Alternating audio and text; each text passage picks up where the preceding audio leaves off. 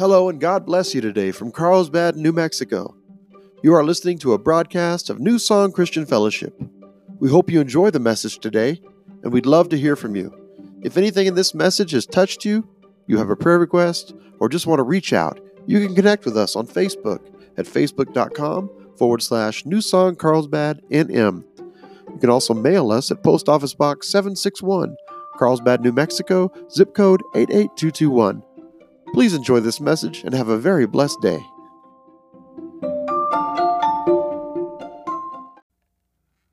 I want to talk to you about a very important subject today, and it's called passion. Think about that for a minute. I'm going to be talking to you about what that means. Uh, Rick, turn me up just a little bit and I can pull this away. Thank you. You know, when I went to college Eastern New Mexico University from 1966 to 1970, and uh, Liz was there. We were both in choirs. She was a year behind me. I, I noticed her, but I was probably already dating somebody else, and maybe she was too. But eventually came to where we got together. It was really the Lord. We, we didn't know that. I didn't know the Lord at all. But it didn't take long for something to develop between she and I, at least on my part. It was called passion. And it was funny because we got married in Albuquerque at uh, Presbyterian Church. Uh, they wouldn't let me see her all that day. As you know, that's the way weddings are. And so we all lined up. I had my best man. She had her bridesmaid. We had uh, my mom and dad, her mom and dad. was all there and some visitors. And so when it got time for the bride to come out, she appeared with her dad in the back of the sanctuary, and there she was. She was wearing a white dress, she had a white veil. And you won't believe this, but the first thought in my mind was, that is mine. Do what? Well, she just did. I said, That is mine. And uh, I still feel that way today. And somebody were to try to take her from me, they'd be in bad trouble. It's called passion. Passion. Now, I want all of you, who's married here, and got your mate with you today? Okay, I want you to look in the eyes of your mate right now. now. Don't say anything. In your mind, I want you to ask this question Do I still love him or her the same way I did when we got married? Something happens to us. Something comes to try to steal our passion away. We are creatures of not wanting to put much effort out, okay? You remember if you had a pickup truck and you get your girlfriend, hey, slide over here, you know, you didn't have those center consoles, slide over here and sit by me. Then you got married and a month or two or 10 months, whatever went by. Uh, what do you get back over there by your side of the truck? Something happens, it changes. You're, it's not that you don't love each other anymore, but something happens. What happens? And I, I'm not going to ask anybody to raise their hand. I just want you today in this, in this message, I want you to, every time I make a statement, I want you to ask yourself, is that me? Do I need to work on that? The passion I haven't discussed yet is your passion for the Lord.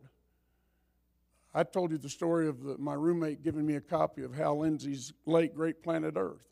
I was, uh, I was into drugs. I had hair down past my shoulders. I was, I was not a nice person.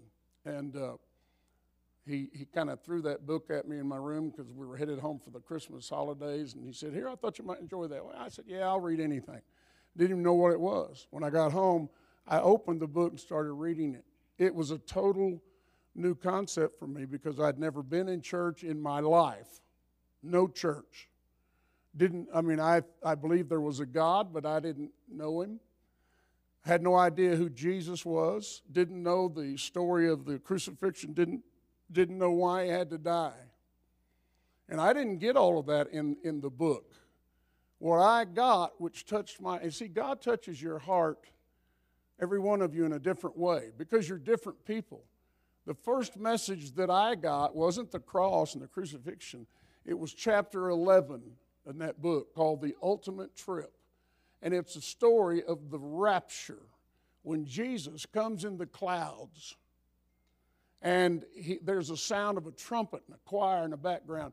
And the power the power the supernatural power that you're going to feel when he when you see him in the clouds is going to blow your mind. The bible says the dead in christ shall rise first. Then we which are alive and remain shall be taken up into the air with them to meet the lord and so shall we ever be with the lord. That's what touched me that's what got a hold of me. I had never heard that in my life. I never heard that Jesus was coming back, didn't even know who he was. And it touched me, it grabbed me. And from that moment forward, there began to develop a passion in my life for the things of God. I couldn't get enough that first year after by the way, uh, I was at my mom's house when that happened. They were watching football, you know how the holidays are. And I got up, nobody even saw me leave. I got up, took that book, went into my mother's living room. It was dark in there. I sat on the couch. I turned the book over upside down, and I was weeping. Didn't want anybody to see me weeping. And oh, by the way, uh, how many of you were here last Tuesday night? See, I keep telling you, you ought to come to church because we had a real rodeo last Tuesday night. If you'd have been here, you could have seen your pastor fall off the stage over here, slam my back on the side of this bass speaker, and land on my face over here on the floor. It was great, wasn't it?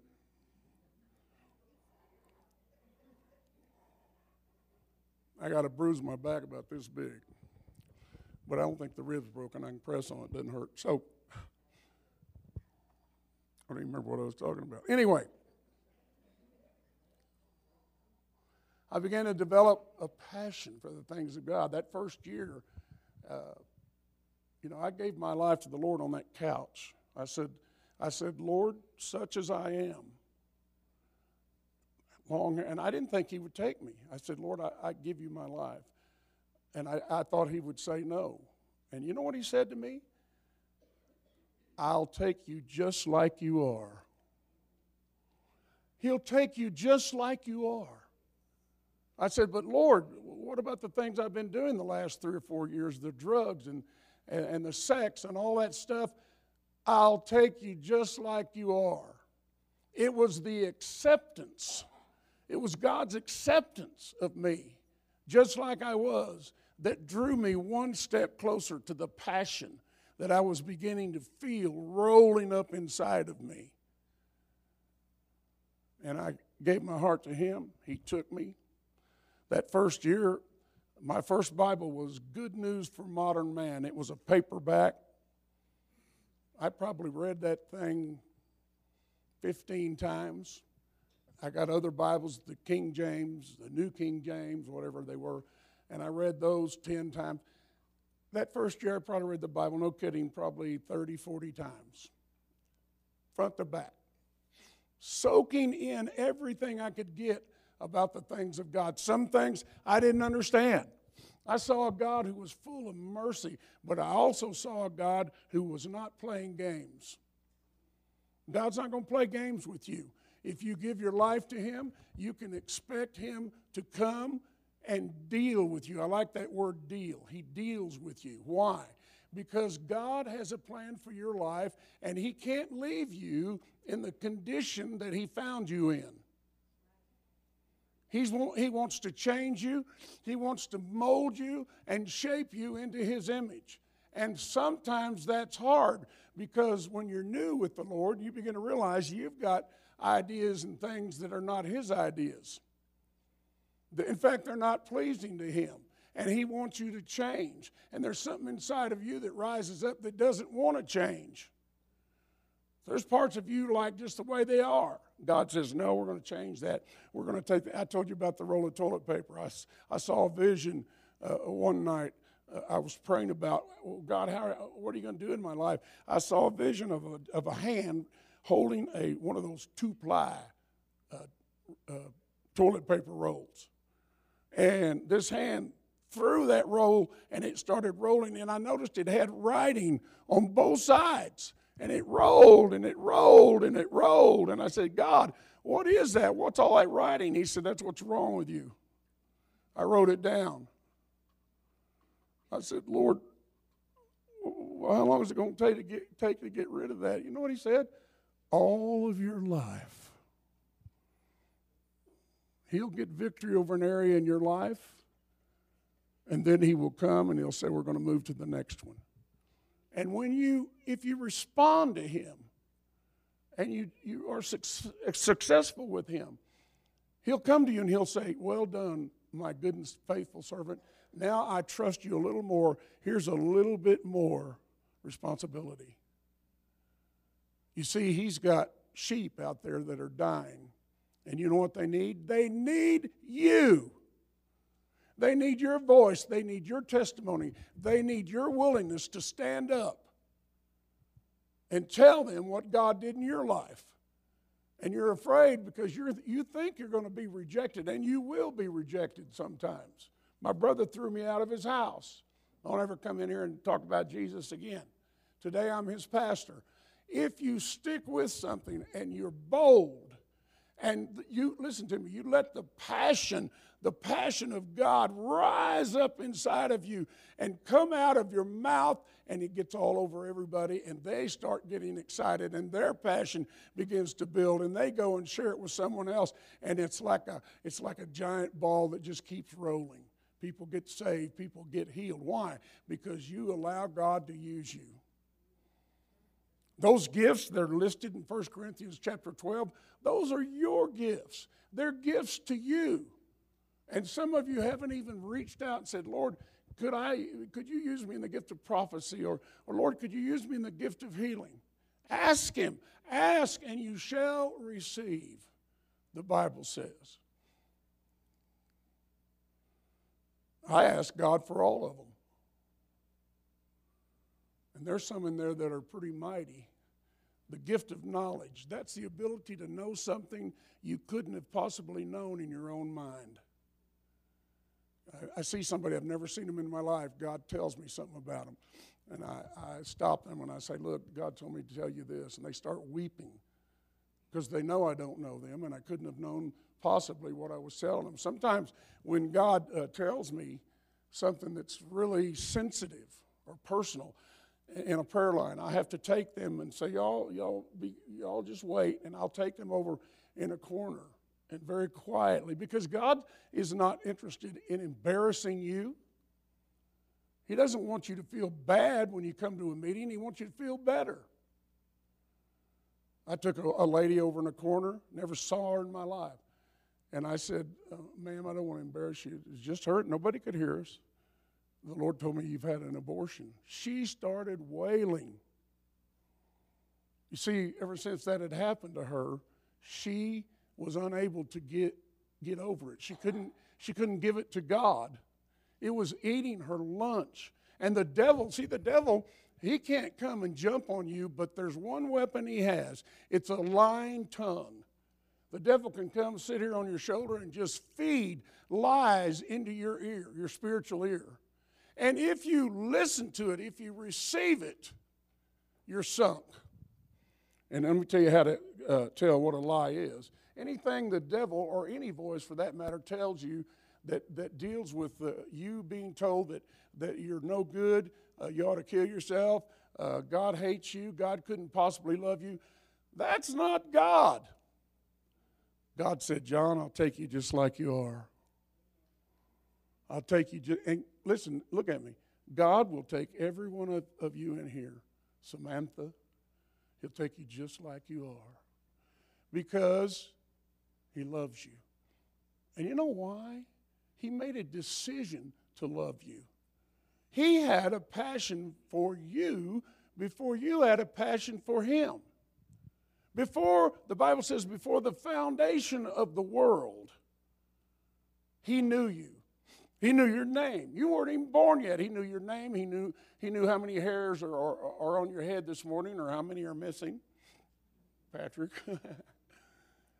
God knew you and He had a plan for your life, and He made a decision right there. I love you, and I will never change my mind. I love you and you and you and you. I'll never change my mind. You are my daughter, you are my son. I will die for you. And that's exactly what he did. We have the only real God. The only real God is the one who would, who would die for you, would shed his blood for you, would allow the creatures that he created to kill him so that you could have eternal life. How degrading could that be to ha- have people that he made in the first place to have the power to come and beat him with strips of flesh being ripped off of his back, blood everywhere, nails driven through his hands and his feet. Degrading, nailing him to a cross and putting him up as a public spectacle.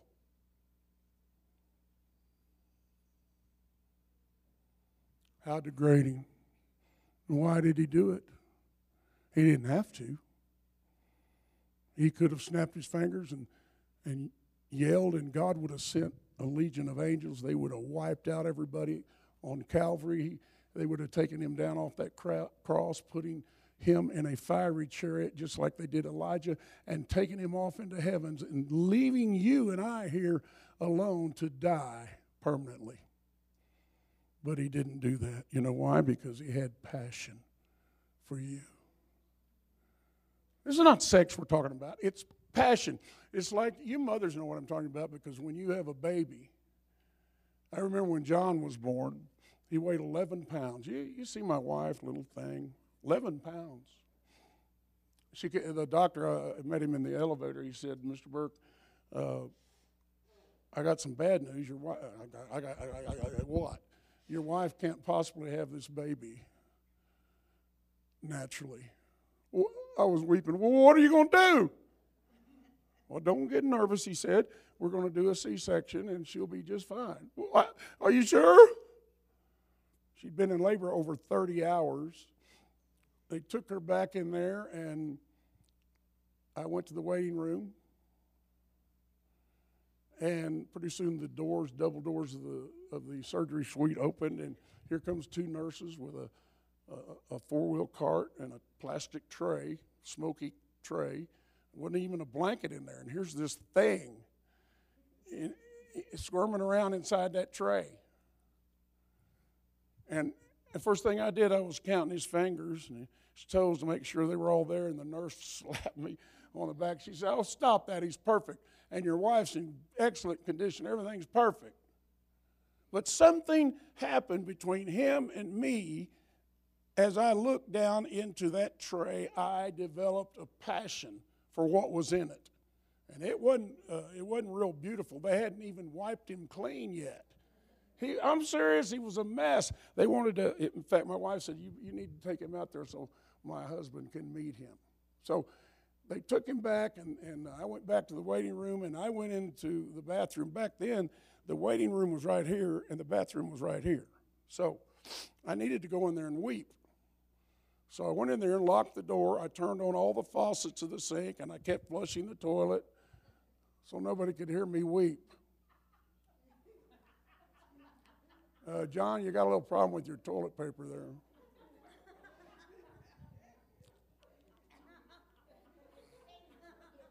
It's probably my fault. So I remember I remember the next day, they put him in that room, you know, and you stay outside, and there's a, a glass window. Knock that off. There's a glass window, you know what I'm talking about, and you can look through there and see all the babies. And there were two teenage girls standing beside me. We were looking at all the babies, and they were going down the line. There was like 12 of them in there or something, I don't know. And they got to John Wesley and they said, one of them said, How'd that six month old baby get in here? 11 pounds. Passion. So you ladies know what I'm talking about. When the first time they brought your child to you, if you were breastfeeding, uh, they tell me that's a spiritual experience that you, you never Uh, experience again, and your, your child is breastfeeding, and you're, there's, there's suddenly this connection that's being drawn together between you and your baby. Is that right? And it's a connection that can never be broken. It's a connection that would cause every one of you ladies to give your life for your child. And that's why, as babies grow up and they, they begin to walk and run and play, and they're outside and they fall on the sidewalk and bust their knee and it's bleeding and they run into the house, they're not looking for dad. They're looking for my, where is my mommy? Don't touch me, dad. Where's mommy? Right?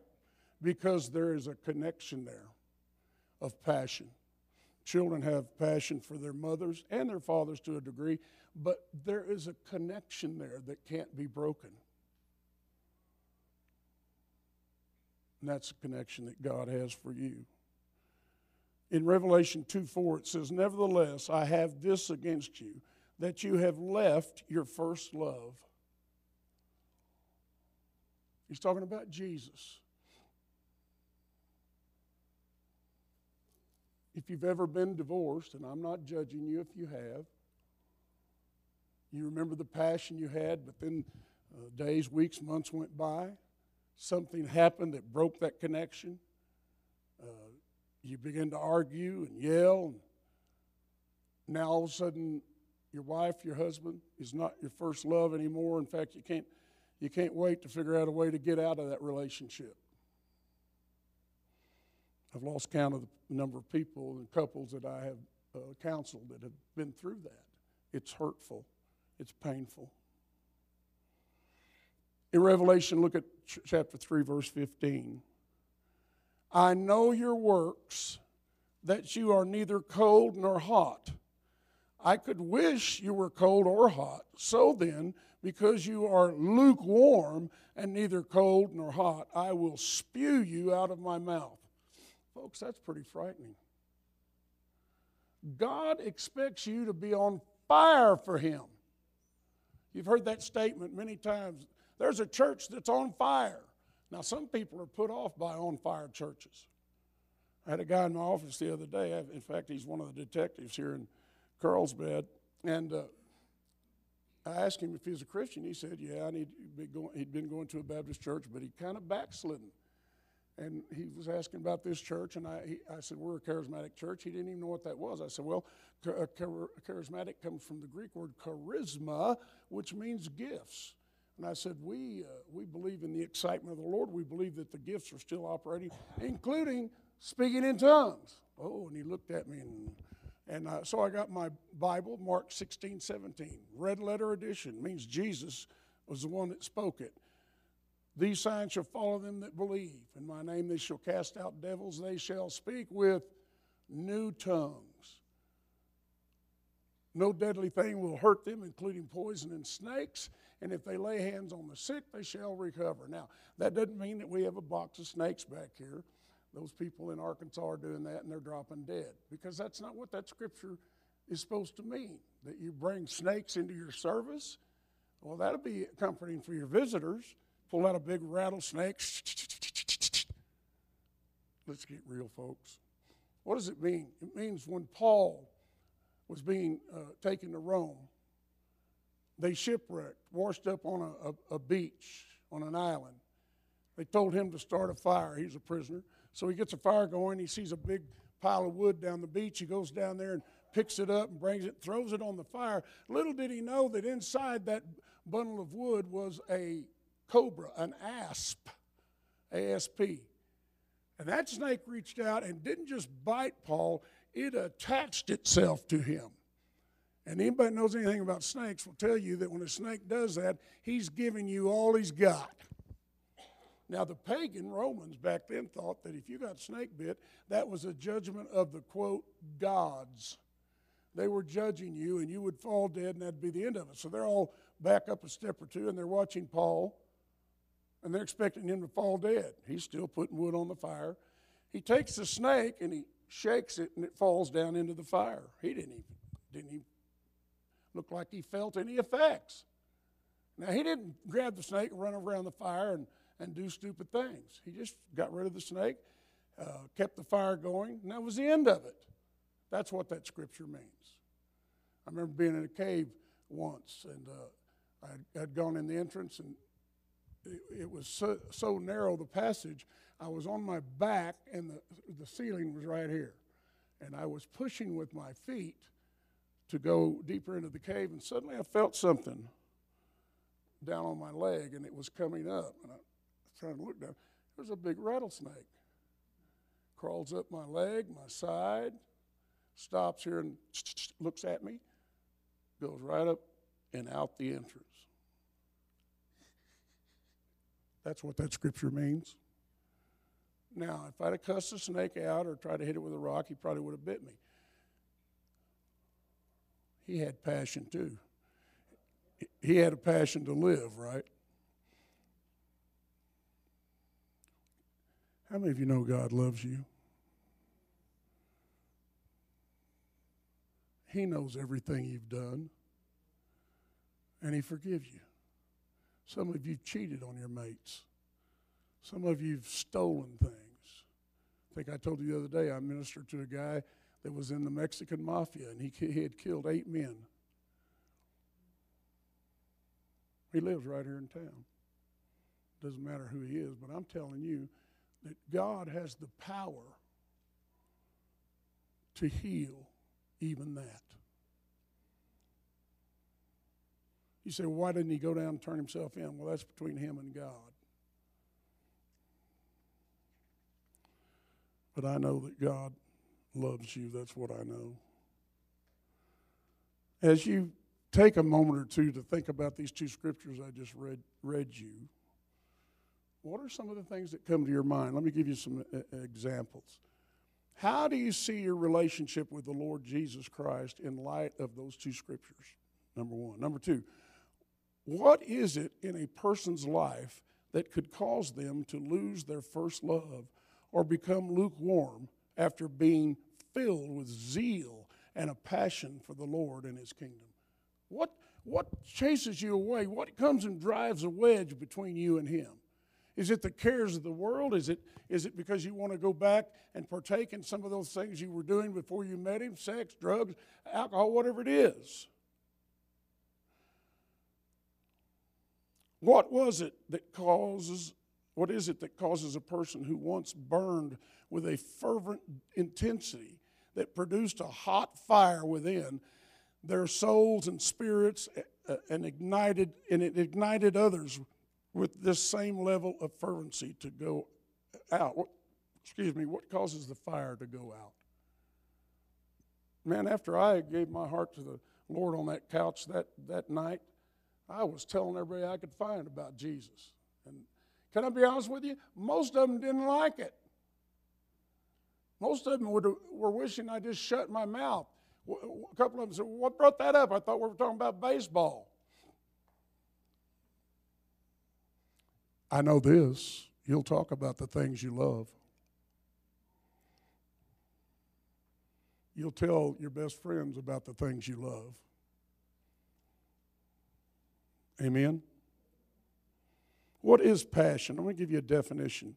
Passion is the energy of our soul, it is an intense emotion compelling action. It's a strong devotion to some object, activity, or concept. It's a shared meaning, passion, fervor, ardor, enthusiasm, and zeal. Let me give you an example. Have you ever, you've been with the Lord a long time and maybe you're driving somewhere in your car, not thinking about anything in particular, and suddenly the Lord seems to just come inside your car and you just begin to weep. You're weeping, you don't even know why. He didn't tell you anything in particular, you just knew He got in the car with you. You knew that He was there to protect you and keep you safe. You knew that He loved you and He wasn't going to change His mind. You knew it. That's passion. Why do people lose their passion? because sometimes they allow something that's precious to become familiar. Yeah, I've got a Corvette I'm trying to sell, and I, all my life I thought, I gotta have a Corvette. Well, I got a Corvette. I can't get out of it. I can get in it because I fall in it. Right, Scott? But when you're trying to get out of a Corvette and you're as big as I am, so I'm trying to sell the Corvette, and I think God's kind of laughing at me. Uh, I've got it down here at a, par- uh, uh, uh, at a sales lot, and so far it hadn't sold. Now, I took my yellow Jeep down there, and that sold pretty fast. Now, if you come to say, John, you still want another Corvette? No, not unless they've been expanded uh, the inside and made more room for me to sit in there and get a crane so that when I pull up to a parking lot, it can reach over and pull me out of the car. All right? Why do people lose their passion? Some people have a desire for acceptance and approval. And you think if you talk about Jesus, people won't accept you and they won't be appro- approving you, and so you just quit talking about him. Your first love, you won't even mention his name. That's one of the reasons. Here's another one. We live in a society that is passive. We've, we've been conformed in, in, to the world and what the world thinks and what the world wants. And I, I found this to be true. Apathy, you know, where you don't really care. Apathy increases with age. The older you get, the less you care. That's sad, folks. It needs to be the other way around. Lord, help us. Unrepented sin will destroy your passion. And why don't you repent? Number one, you don't want to. Number two, you like the sin you're involved with. How many of you know there are pastors out there that cheat on their wives? And I can hap- happily and truthfully tell you today I have never cheated on my wife in 50 years, nor will I ever. Why? She's the best. I already got the best. Why, why would I want to cheat on her? Are y'all out there? You have passion? And why do you need your passion restored? Because some of you are slowly sinking into the slough of depression and darkness. You've lost your passion for the Lord. You begin to think what you used to think. Is he really there? Where is he? After all, God is asking you to believe in something you've never seen. Remember, Jesus walked through a wall? Thomas said, I'll never believe he rose from the dead if I don't see the nail prints in his hands and the scar on his side. And Jesus walked through the wall, and Thomas, the doubting Thomas, falls on his knees and says, My Lord and my God. Jesus says, You're blessed because you've seen me and believed. How much more blessed are those who've never seen me but believe? He's talking about you. God's asking a big thing of you. I want you to believe in me, but you won't see me until it's time. I'll tell you one thing that will indicate to God who really means it. If you really mean it, even though you've never seen him with your eyes, you experience him with your heart. Every day you get up and you feel his presence. You get in the car and he gets in the car with you you have one of your children has a catastrophe and you know that God's right there beside you and he's holding your hand and he's he's giving you wisdom so you know how to deal with that catastrophe. That's your God. That's the passion. That's why we've got to stay with him. We don't have any other choice. Where else can you go? You're going to go to Allah and, and, and the Muslims are out there uh, cutting people's throat. Oh, that's really the love of God, isn't it? Jesus, you know them by their fruit. When you see somebody murdering others with no uh, reason or purpose, cutting their throats, that ought to tell you something. You know them by their fruit. What kind of fruit was he talking about? He was talking about love. The Bible says, press toward the goal for the prize of the uh, upward call of God in Christ Jesus. There's a goal out there. God says, You go toward my son and you don't stop until you get there. Holding his hand every day.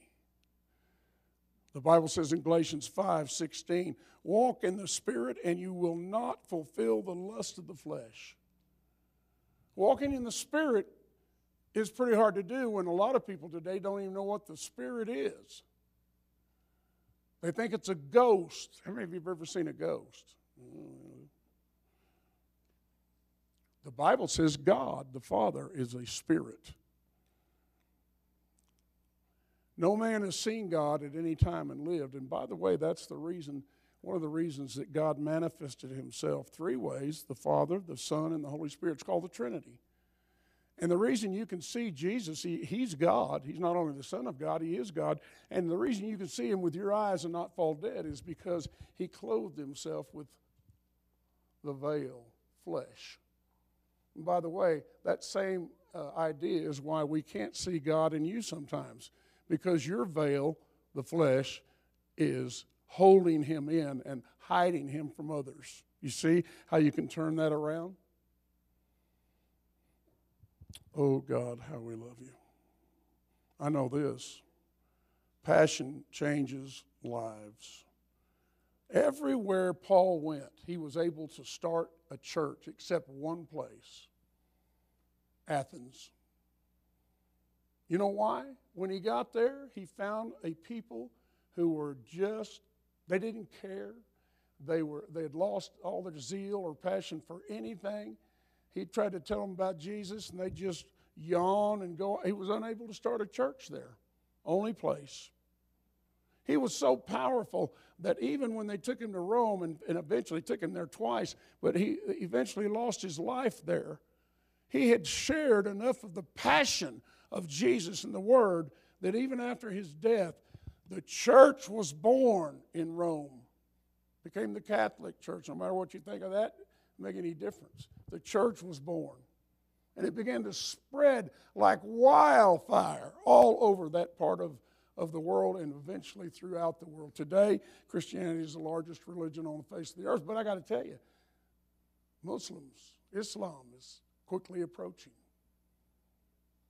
You know, when Mel Gibson made that movie, Passion of the Christ, everywhere they took that movie in the Middle East, to every Arab country, they all said, We'll take it. We want to see it. And uh, those theaters were crammed full of people, and they watched the Passion of the Christ. And when they came out of there weeping, you know what they asked for? Somebody have a Bible? Where can I find a Bible? There's passion in that, there's power in that. And no matter what you think of Mel Gibson, and he's a human, and he's got he was drinking in and had a, a lot of problems, but he also had a passion for his God, and he created something that will probably uh, last from now on as a as a continual witness of what God did and what He continues to do. I want you to know today that if you've lost your passion, you can get it back. But let me tell you something. You got to be active and you got to want it back and you got to do something. And I suggest you, you get alone with God somewhere, maybe tonight. Get somewhere alone, the bathroom, the closet, wherever you go. Close the door and cry out to your God. You start out by saying, Lord, I repent for losing my passion in the first place. And I'm asking you to forgive me. And I'm also asking you to restore it. I receive it now in Jesus' name. And I pledge to you, I'm going to do my very best to stay with you. I mean it. And Lord, please forgive me. I know there'll be times that I will fail, but I love you. And I want to continue loving you. And when I see him in the clouds, I want to go. I want to go with him. Maybe I want to go. Nobody? You know what, you know what Paul called that event? The blessed hope. I know it scares, it particularly scares teenagers. And you can't blame them. They haven't gotten married yet, they haven't had kids yet, they hadn't lived their lives yet. Well, you mean he's come on? I, I, I hadn't had a chance to get married and have kids. And listen, it doesn't matter where you are. When that happens, you're going to be the happiest person in the world. Amen?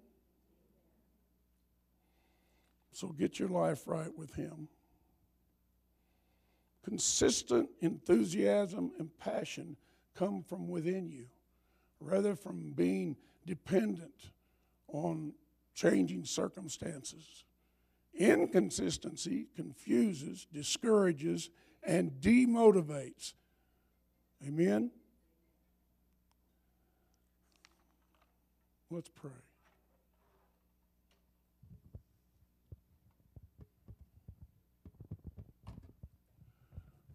Right now,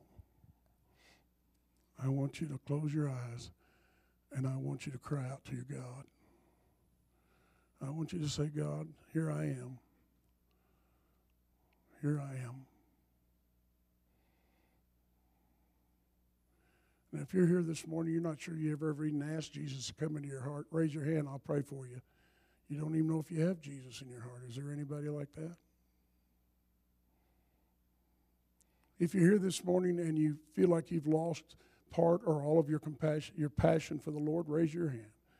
Oh, I see two. Come on, be honest. Three, four, five. Oh, there's all, they're all over the place. Okay, put your hands down. Father, I pray for every person that raised their hand this morning. I'm asking you to restore their passion in Jesus' name. May the blood of Jesus come right now and envelop you in the power of Almighty God. And may that blood uh, cleanse you and heal your body from any disease or, or anything that's besetting you. God is interested in you being healthy and filled with joy. Father, we receive it. I want all of you to say, I receive it. In Jesus' name, I receive it. Thank you, Lord. Father. Lord, we pray all of this in your name. Amen. Now, before you go, I want you to say this dessert auction. Yeah. Now, listen, here's what's going to happen. Uh, and I need some of you men to go back in, in there and help. They're going to bring some tables and put them across here. And they're going to put the most luscious looking dessert you ever saw. There's a peanut butter cake about that big. It was, oh, it was wonderful all kinds of pies. How many of you like apple pie? My wife, my wife makes one of the best there is. And so, would you hang around here till they get it set up, and then John's going to come be your auctioneer, and they're going to sell you some desserts. It's all for a good cause. It's for the ladies' retreat. We have ladies that would like to come, but they uh, they don't have the money to come. That's what this is for. God bless you. You're dismissed.